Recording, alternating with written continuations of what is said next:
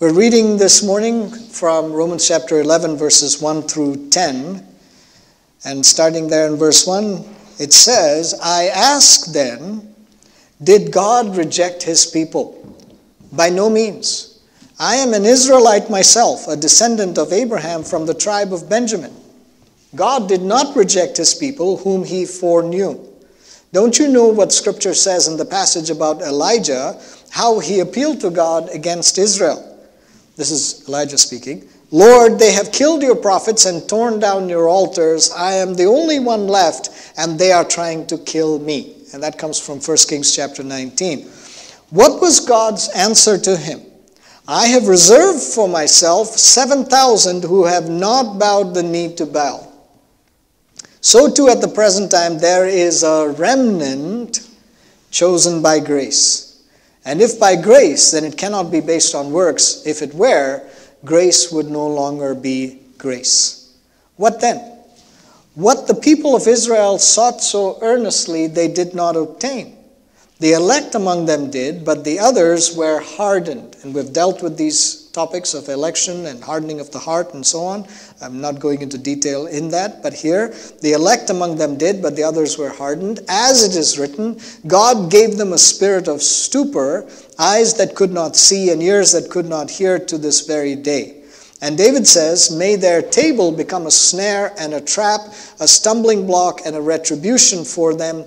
May their eyes be darkened so they cannot see, and their backs be bent forever.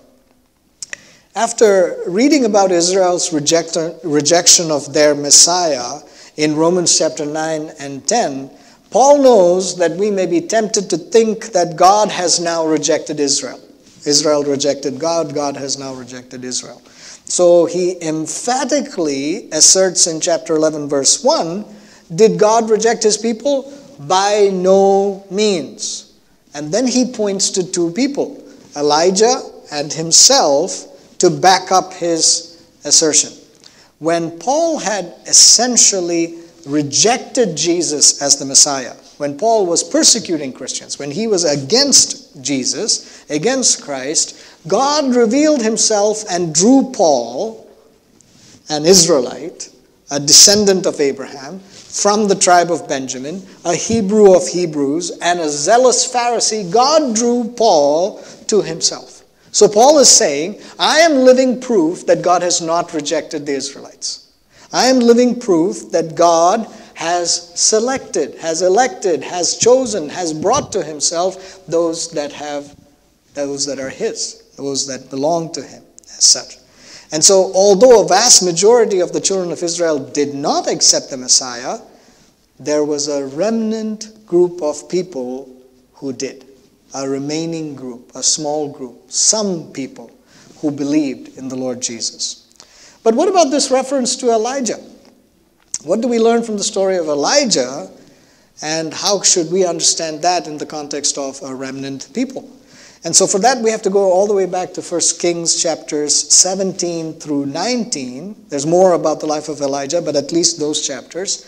And here's the background of those chapters Ahab, the king of Israel at the time, was a wicked and ungodly man. His wife Jezebel was just as bad, and through their actions, they had led the nation of Israel into worshiping this false god, Baal or Baal. Right? Elijah was the prophet of God, and through him, God had spoken a word of judgment on Israel that there would be no rain in the land for three years. So, this is what's going on. And so, that lack of rain had resulted in drought and famine.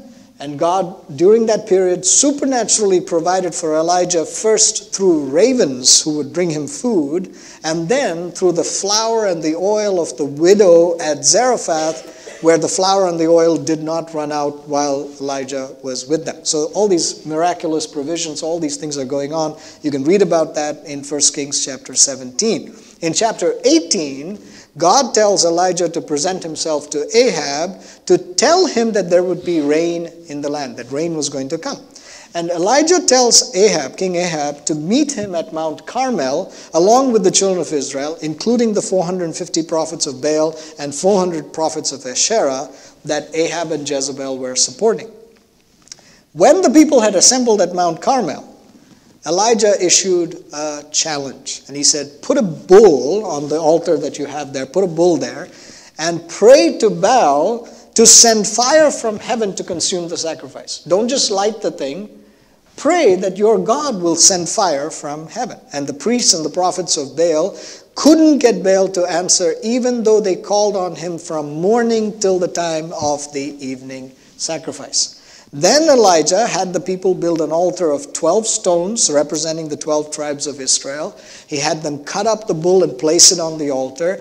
And he dug a trench. He had them dig a trench around the altar. And then he had them dump so much water on the altar that it ran over and filled the trench. That's how much water that was there. Now, I'm reading, I'm picking up in the story, I'm reading from 1 Kings chapter 18, verses 36 through 40. 1 Kings 18, 36 through 40.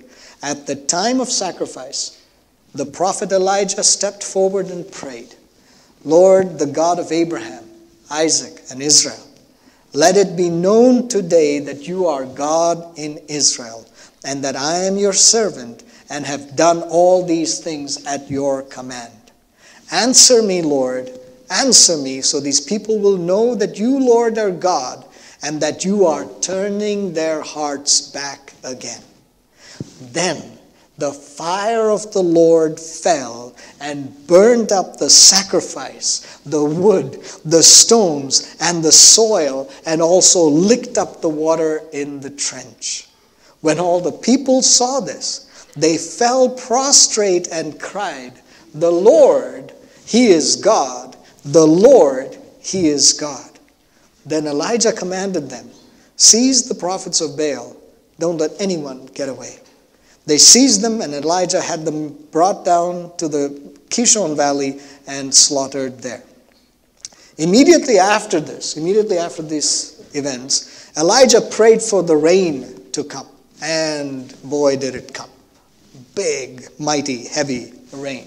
So it's an incredible story, incredible set of events that are taking place, and many of us are familiar with this story from our Sunday school, from our Sunday school classes, or from some popular message that you've heard, right? You, you know the story of Elijah calling fire down from heaven.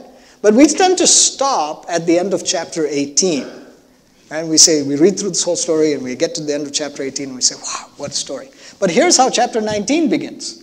Chapter 19, verse 1 says Now Ahab told Jezebel everything as Elijah had done and how he had killed all the prophets with the sword.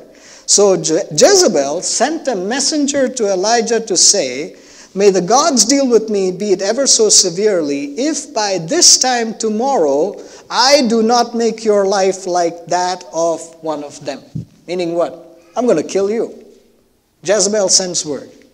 What's the next verse?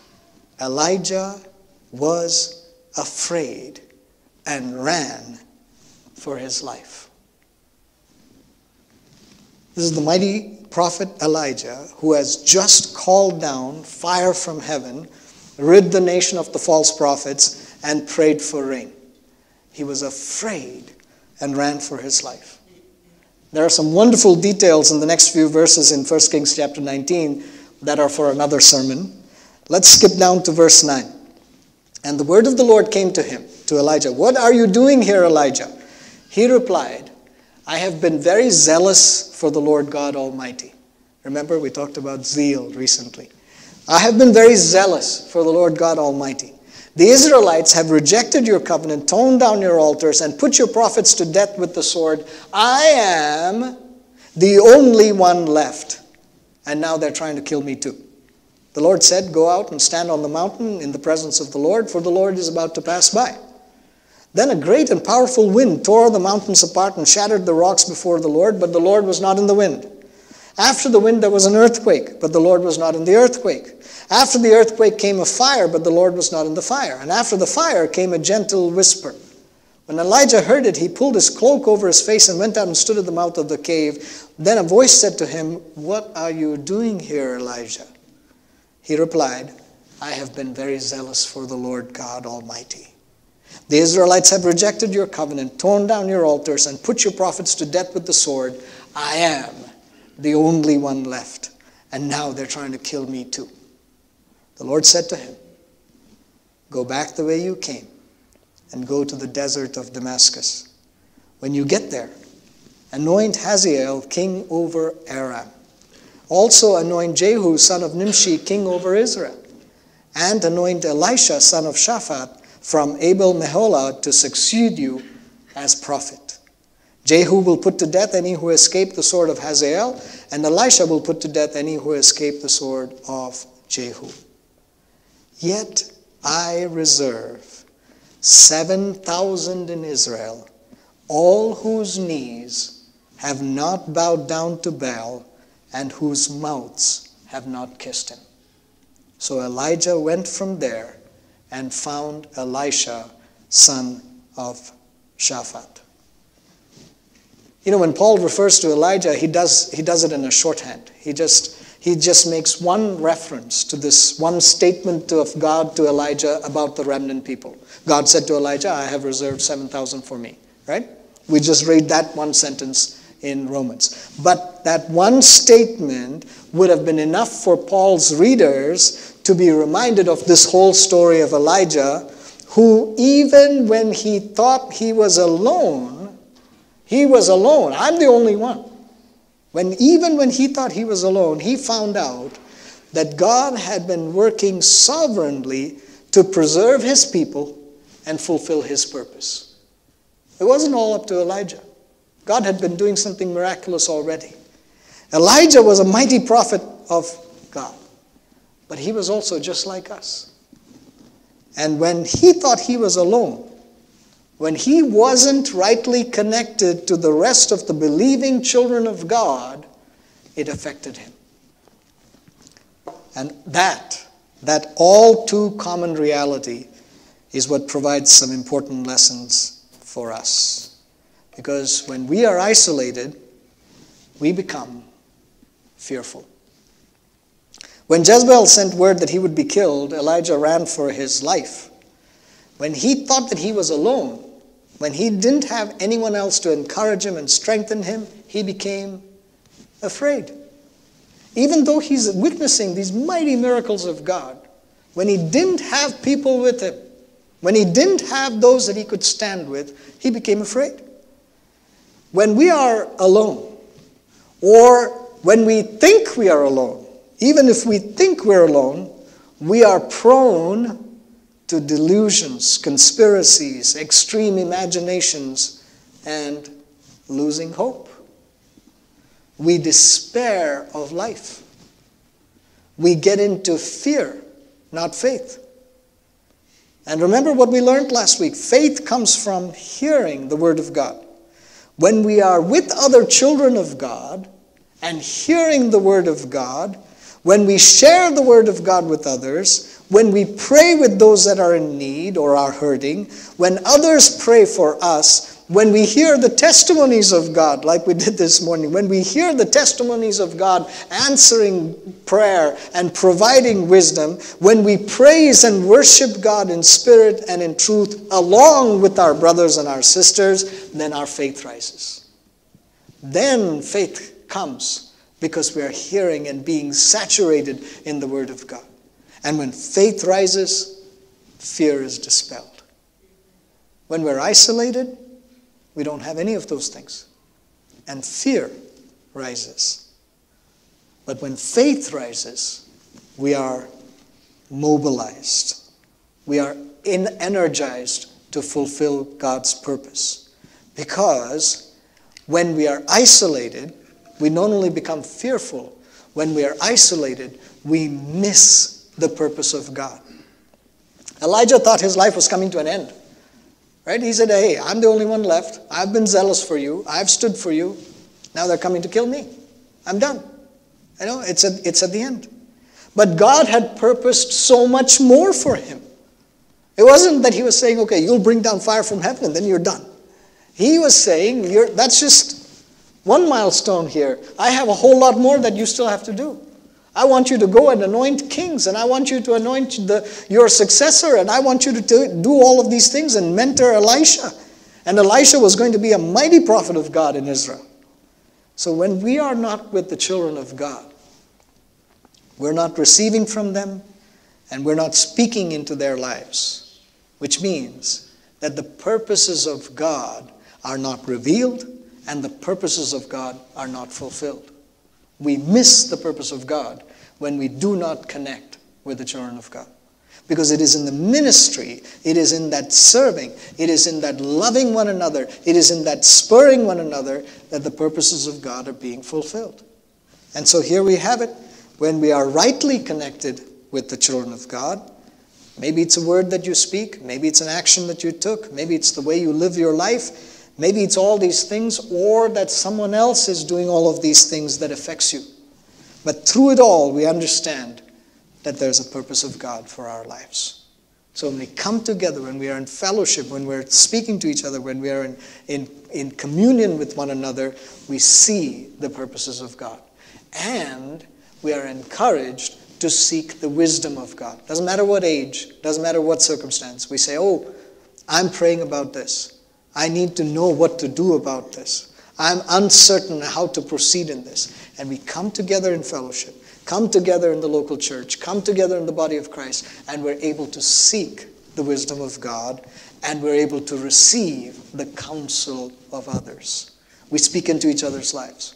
We say, hey, I went through that. I, I experienced that. Here's what the Lord did for me. And that speaks to your brother, to your sister. Or you say, you know what? I was praying about this too, and I haven't experienced this, but I think this is what this verse is talking about, and then I think this may be applicable for you. And that person says, Yes, that's exactly what I needed to hear. And we start to speak into each other's lives that way and fulfill the purpose of God or see the fulfillment of the purpose of God. We are inspired by the Holy Spirit to take these steps of our life journey in cooperation with one another. Right? So, when we're isolated, we give in to fear. When we're isolated, we miss the purpose of God. And when we're isolated, we rely on our own works and not on grace. Because when we are alone, or when we think we're alone, we think it's all up to us. It's just me. I'm all there is. I have been zealous for you, God. It's all up to me. All these other people are doing the wrong things. All these other people have, you know, rejected you. I'm doing the right thing. We think it's all up to us. And we say, I've got to do it all. Just like Elijah said, I have been very zealous for the Lord. Even in the midst of it, and you know, it's not an accident that God asked him twice, Why are you here, Elijah? As if God didn't know. As if God didn't know what was in his heart. As if God didn't know what he was being affected by. But he wanted Elijah to confront it. He wanted Elijah to think through his response. So he says to him twice, Why are you here? What are you doing? What are you doing, Elijah? And Elijah goes, I have been very zealous for the Lord. When we are isolated, when we're not in the communion and the fellowship that we need to be in, we think it's all up to us. And we start to think that we, or we start to measure ourselves by ourselves. And we say, I'm doing pretty well. I'm doing pretty well because we measure ourselves by our own standards. And we measure ourselves by our works and our accomplishments. I have stood for this, I have done this, I have done, I have not done that. And that's where we go. But when we are rightly connected to the body of Christ, we are regularly reminded of the grace of God. We're regularly reminded, whether it's through our children or whether it's through somebody else, we are regularly reminded of the grace of God. And we say, Oh God, it's not my works. It's not my good works. It's not my abilities. It's not my holiness. It's not my doing something. It's you. It's your grace. We are reminded of that. And so rather than thinking of our individual work, or our collective work, look at what we have done as a church, we are able to individually and collectively say, Oh God, this is your grace. It is because of your grace that I stand here today. It is because of your grace that we have these things today. It is because of who you are, because you are fulfilling your plans, your purposes, and your will. Which means that we respond and apply to this word we respond to what we are hearing by saying, Oh God, I want to be rightly connected to the remnant people of God. I want to be rightly connected, not soul ties, not obligation, not culture, not anything else. I want to be rightly connected to the remnant of the people of God. Throughout the Bible, you will see that God never requires a majority. He never says, You be part of this group, that's the majority. You vote with these folks who have the majority. He never says that. He never does it. In fact, he works with the outcast and the marginalized. He chooses the weak and the downtrodden. He takes the lowly and lifts them up. Our quest in life is not to belong to the majority. Our quest in life is not to say we are strong. In fact, we would not be. We may be the weakest. We may be the minority. We may be the ones who nobody else is agreeing with. Our quest is not to be rightly connected with the right people. Because when we do that, we say, who's in power? Who's in position? Who can give me something that I'll benefit from? Rather, we say, who am I connected to in the Lord? And they may not look like much to the world at all. They may not look like they have any power, prestige, position, nothing. And yet the Lord says, You do this. You go for me. You stand for me. You remain rightly connected to the remnant, to the few, to the remaining. And that's where I will manifest myself. You see, the Lord has preserved in every nation and every time those who will not Baal their knees to bow. It's not just you, it's not just us, it's not just a few. God has a remnant throughout this earth, and He will preserve His remnant until He returns.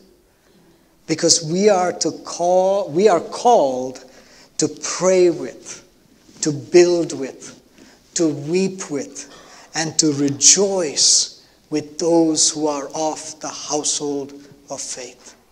We stand with our brothers and our sisters. Why is the local church so important? Why is it necessary for us to come together and to, you know, to take the effort, to make that effort, to do all these things and to say, oh, I want to come together with these folks? Why? Because the Bible is calling us repeatedly to be rightly connected to those that are in the body of Christ and to be in the household of faith so that we would not be living in fear. We would not be isolated and living in fear. We would not be missing the purpose of God for our lives. And we would appreciate the grace of God.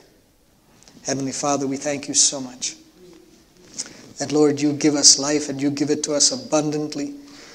And we praise you that you came into this world, oh Lord God, to show us the way to shine the light in the darkness, to give us life. And Lord, because of that, we are not alone. We are never alone.